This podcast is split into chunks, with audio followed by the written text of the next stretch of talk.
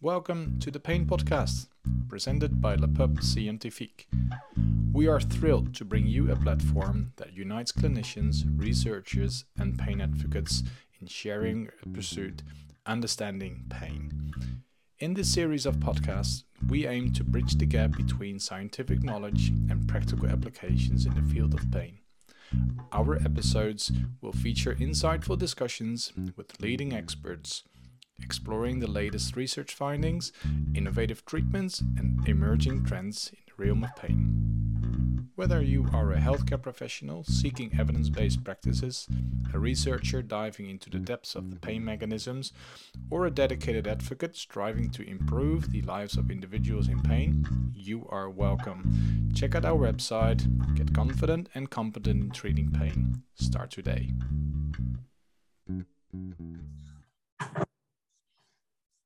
Good day, everyone. Um, welcome to podcast with um, me, myself, is um, your host today, uh, Bart van Bugem. I'm a pain specialist physiotherapist, and today with me is Steven Kamper from University of uh, Sydney, uh, trained as a physiotherapist by background. You're a professor uh, in allied health applications, and we we just had a brief talk about.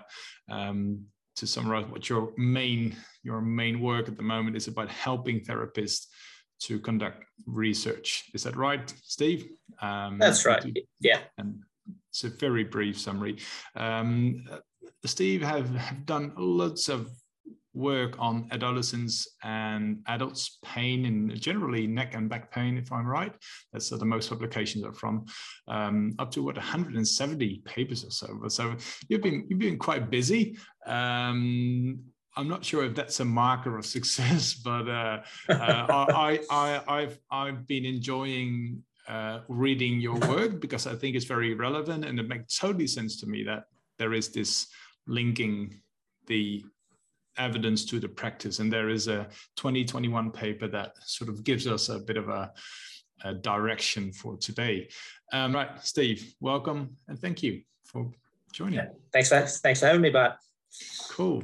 Um, let, us just just run straight into it. Um, there is this paper linking evidence to practice. Um, I do feel like our listeners would be really interested to read it. I would recommend to have a go with it. But um, uh, what was your intention in the first place to publish this more specific this i think it's a very position paper if it's if i'm right mm-hmm. is it uh, the uh, so so the uh, evidence in practice series um, yep. that I write. Um, so we're up to, I think, 19 of them published so far. So, so the idea here is um, to take one aspect of uh, research methods or evidence in practice and just give a very uh, um, brief explanation of, of what it means for a clinician who might be re- reading a research article.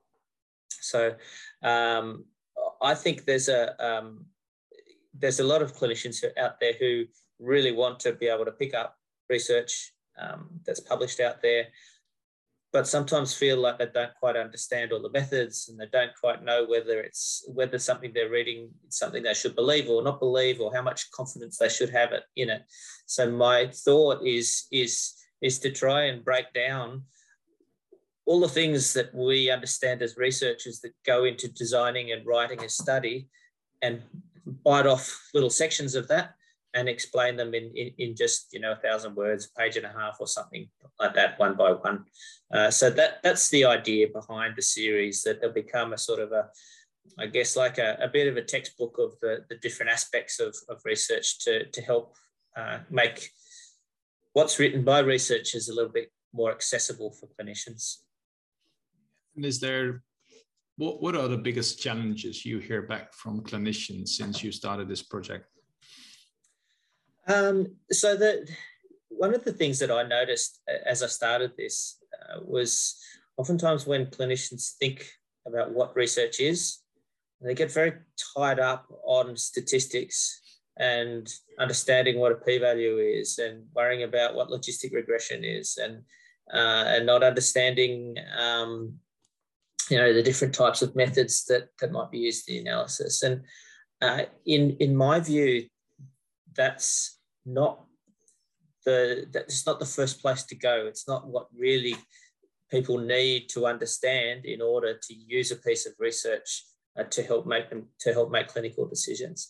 And so, yeah, I, I guess I wanted to take I, I wanted to sort of strip back what research is about because I think it's actually most of the principles are pretty simple. I think if if we can package them up and present them the right way, then I'm hoping that's going to make the research a little bit more accessible. And stop worrying about uh, p values or, or, you know what a definition is and all that sort of stuff. And and, and start thinking about broader things like what what is bias?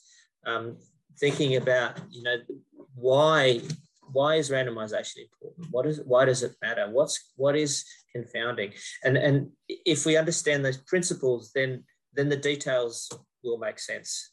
And but i think research training has started with details and and and people try to absorb and remember these details and they don't have the context for it. And, and i think that's one of the things which is making uh, research harder to access for clinicians how do you because i can relate to the idea of reading a paper and feel like oh this is, could be interesting then you're starting to read it as part of whether would it suits my practice or uh, what do I learn or what is my takeaway from this. So what did, did research or let's say authors do they do they did a good job until now by for example explaining the biases and um, use explaining why the the methodology is being as it is in the in the research and how it's been set up. So, so do you think from an author's perspective there are limitations and things that should do become better? Okay. So, so the the let, let's let's be perfectly clear. My view here is the main problem is the people writing the research, i.e., people like me. So it is it is researchers. It is it is a problem of the way that research is is uh, presented. Yeah. Um, and it, it's and a part of those are, I think, lack of competence, and part of those are because of the way that the system is set up, the way that researchers are incentivized, and and and the way that the business of of research reporting happens. Fundamentally, research in scientific journals is written by researchers for other researchers, and and and that's at the heart of the issue. Yeah, yeah. So, what would be what would be an example of a like a good paper that make that makes sense to a example clinician? of a good paper? Um, not quite sure. Uh, how do I well, let's say on, on, on on bias, for example. Just take a uh, like you, you mentioned a few um, commonalities like bias, for example, you should be aware mm. of the bias. How, how would a good paper, what, what should it describe and what should be All aware, right. what I should be aware of uh, once I'm trying to find out what bias means in this paper? Okay, the, the, the first, the first thing, uh, and it's not just a marker of quality of a paper, but it's actually a marker of whether a paper is useful or not, um, is the clarity of the question. Okay, so as a reader, you should get to the end of the introduction and you should be able to say what the research question is in your own words to someone who is not even in your field. Okay, so that clarity is is is absolutely um, it's vital. If as a reader you can't do that, if it if the if the, the question isn't that clear and, and that's straightforward, then there's very little chance that you're going to be able to interpret all the rest of it, the methods, the results, the discussion, anything else. Okay. So, so if there's one thing that, would, uh, to, that, that I would say that a, a, paper needs to have, it's a really clear question. Yeah. Um, that, so, so from there, the methods have to line up with the question, and, and, and so that's where the, the, the, the bias and the, and the research methods and all that sort of stuff becomes important. Only becomes important once the question is clear. So maybe just to maybe it's a big jump from here, but what would make if if treatment seems to be successful in a presented in a paper. Mm-hmm. What what would be your first advice to to check whether that is really the case? So it's presented positive, but mm-hmm. what is, is there um, a yeah a, um, a range of questions you should consider yourself whether is this really as good as it is presented? Okay, so uh, the, the first thing to understand when you're talking about treatment effectiveness is that it's always a comparative question. Okay, so so the, the, the question isn't treatment effective is only only makes sense when you say compared to what. Okay, so yeah. so so that, that what might be nothing, or what might be usual care, might be a placebo, it could be another treatment. But that's that's a key part of the question. So so as a reader, you have to understand I'm asking the question, is treatment A effective compared to something else? So that, that's the first bit. Then if, if, if, the, if the study is set up such that it offers um, you know, a difference in effectiveness or an outcome from those two groups, you need to ask yourself the question of, was it a fair comparison? Okay, so essentially, were they the same types of people in Group A and Group B? Randomization is a really good way of doing it. It's not the only way of doing it. Okay, it's a really good way. It's probably better than any other way of doing it. Okay, so they're the, they're the fundamental questions. The next thing is the when we look at the results. So that's a difference in outcomes between the between the people in Group A and Group B. And what matters there is not p-values or statistical significance. It's how big the difference is. So that, that's what you need to know about treatment effectiveness uh, studies. And all the other methods are just about getting, uh, getting, getting a really nice estimate of the difference between those two groups. Yeah, fair enough. Yeah, that's and and from there on, so um, especially when treating pain, we, we know we know that the, the the results and the the, um, the differences between pre and post treatment are usually quite small. Um, how what is your what is your view on on that sense that when changes are small, but um, maybe are um, good enough for a go on therapy? All right, in 25 seconds. First of all, really, really, really important distinction between changes over time within a group and changes and, and differences between groups. All right, so it's critical to, to, to, to, to specify which of those you're talking about. Yeah. The second is about the size of a difference or the size of a change. And what matters there uh, depends on who you're asking. And as a researcher, it doesn't really matter what I think. As a clinician, probably doesn't matter that much what you think either. But who it matters to is the person who's being offered the choice, and that's typically the patient. And so that's a question for them. Yeah. So um, yeah. I like that idea of the changes. It changes over time. Maybe we can dive into that. So what is it? What do you mean by change over time? Okay. So so so when uh, when we're talking about uh, comparative effectiveness research, I said we're comparing so treatment A versus treatment B. Treatment B might be nothing, or it might be placebo, might be usual care, whatever. Let's call them treatment A and treatment B. What we do is we give people treatment A and we measure them over time. And we give people treatment B and we measure them over time. We can talk about their change. So which that's the, the mean change. Let's say we're talking about pain. They start out at a mean of six and then they end at a mean of three. Okay. So they might have a mean change of three. So that's the group mean. Some people change less, some more, etc. So that's a change over time. Typically, though, when, when we're talking about comparative effectiveness research, what we're really interested in is the difference in the change in, in, in between groups. So if group A ended up at four and group B ended up at three, the between group change, or the mean difference between groups, is one. Okay, so and and and we interpret that as the difference between what would have happened if you got treatment A versus treatment B. Okay, so they're, they're, they're quite different concepts. In practice, a person, you, we, we don't observe those two different things, right? We observe that person over time.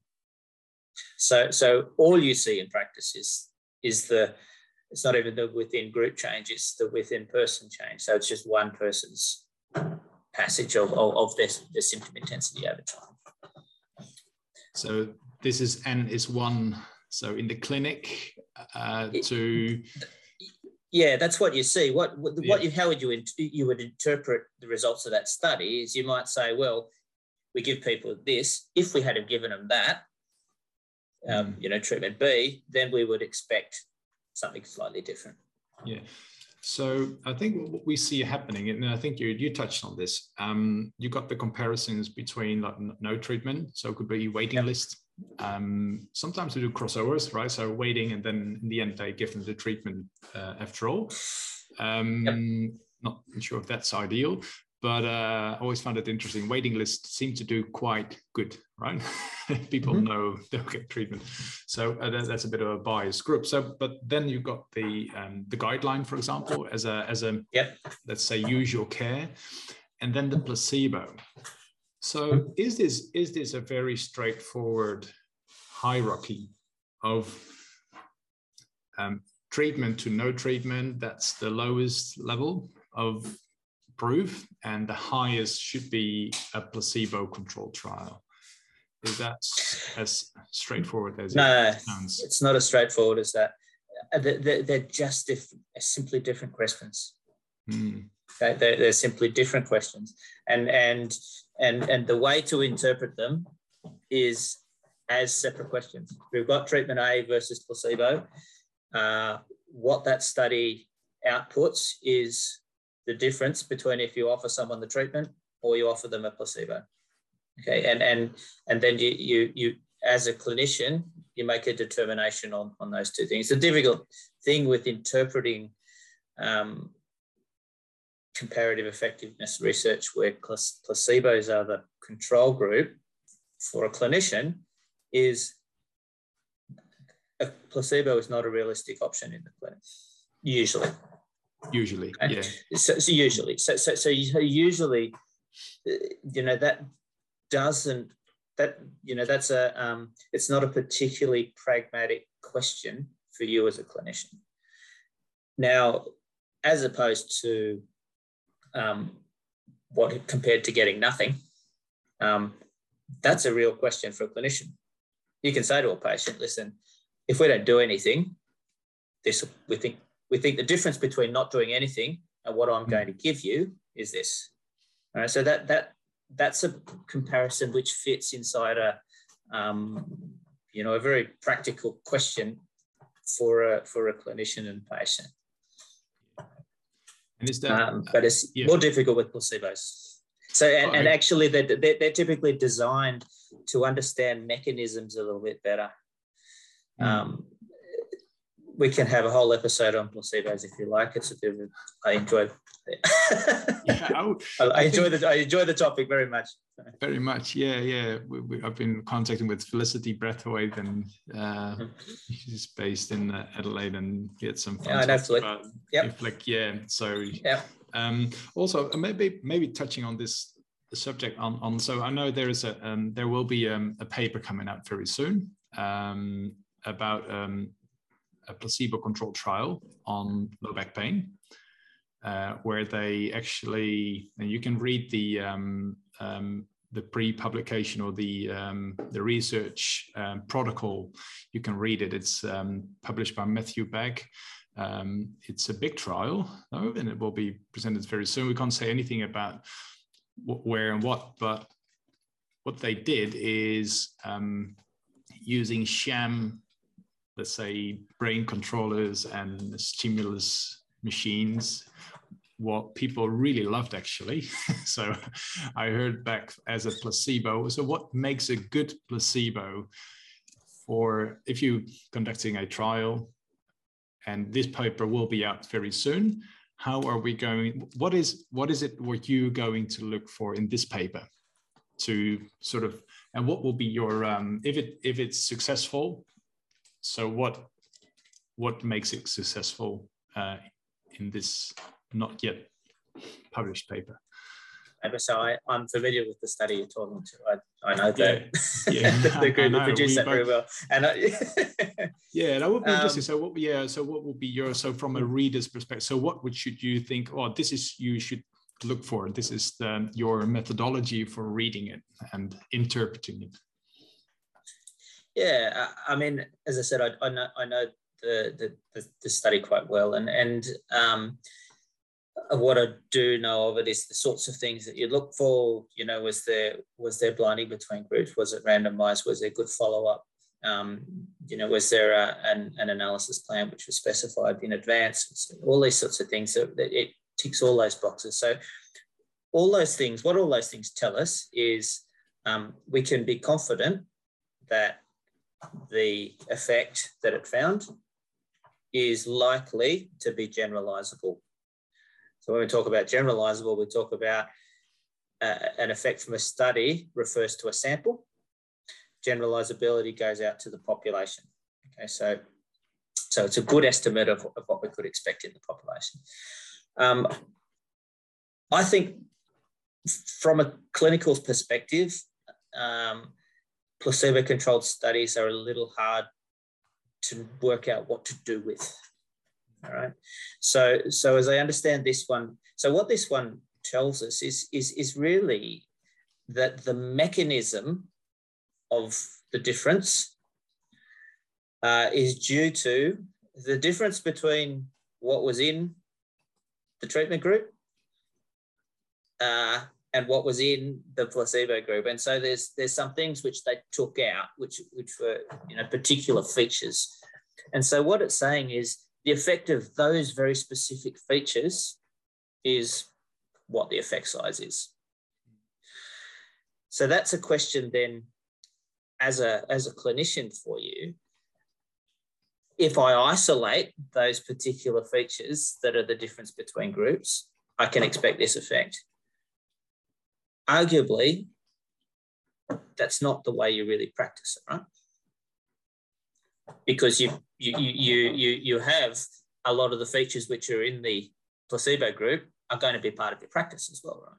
So the attention, for example, the you know the whatever whatever relationship you have with the with the patient.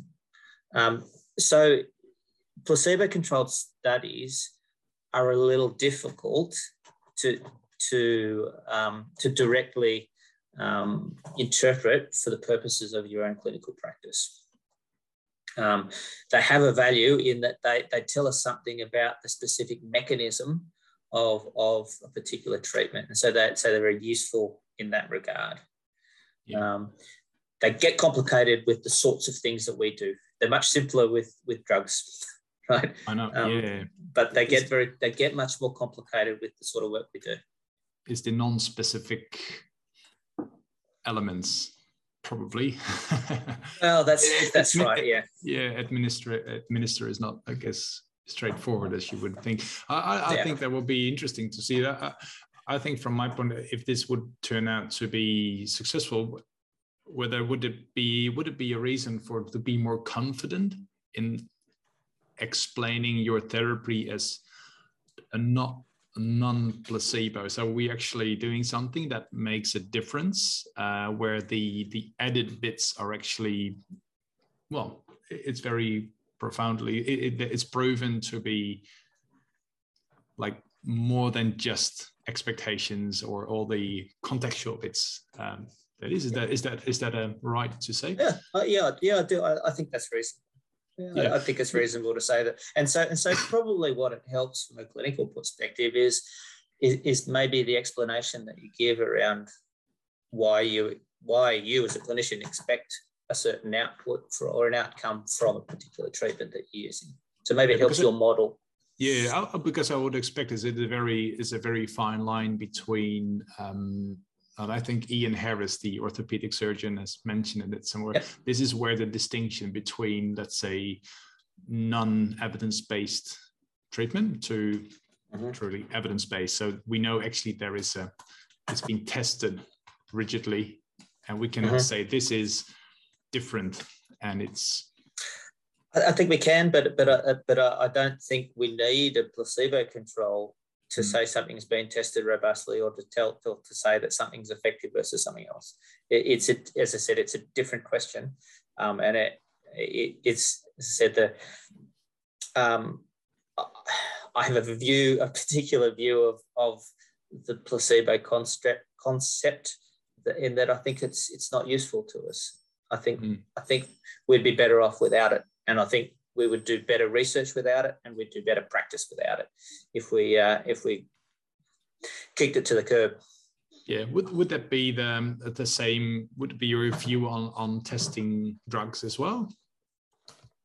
I, I I'm not. It, the reason why I um, I, am saying we should get rid of the concept concept itself. Hmm. What it would force researchers to do. So that we could still conduct research to understand mechanisms of, of treatment, but it would force researchers to really clearly explain what their control intervention does and doesn't have. All right, so a placebo-controlled drug trial would be placebo, uh, your whatever your drug is versus a sugar pill. Okay, so you, you explain what it is that you're giving to someone.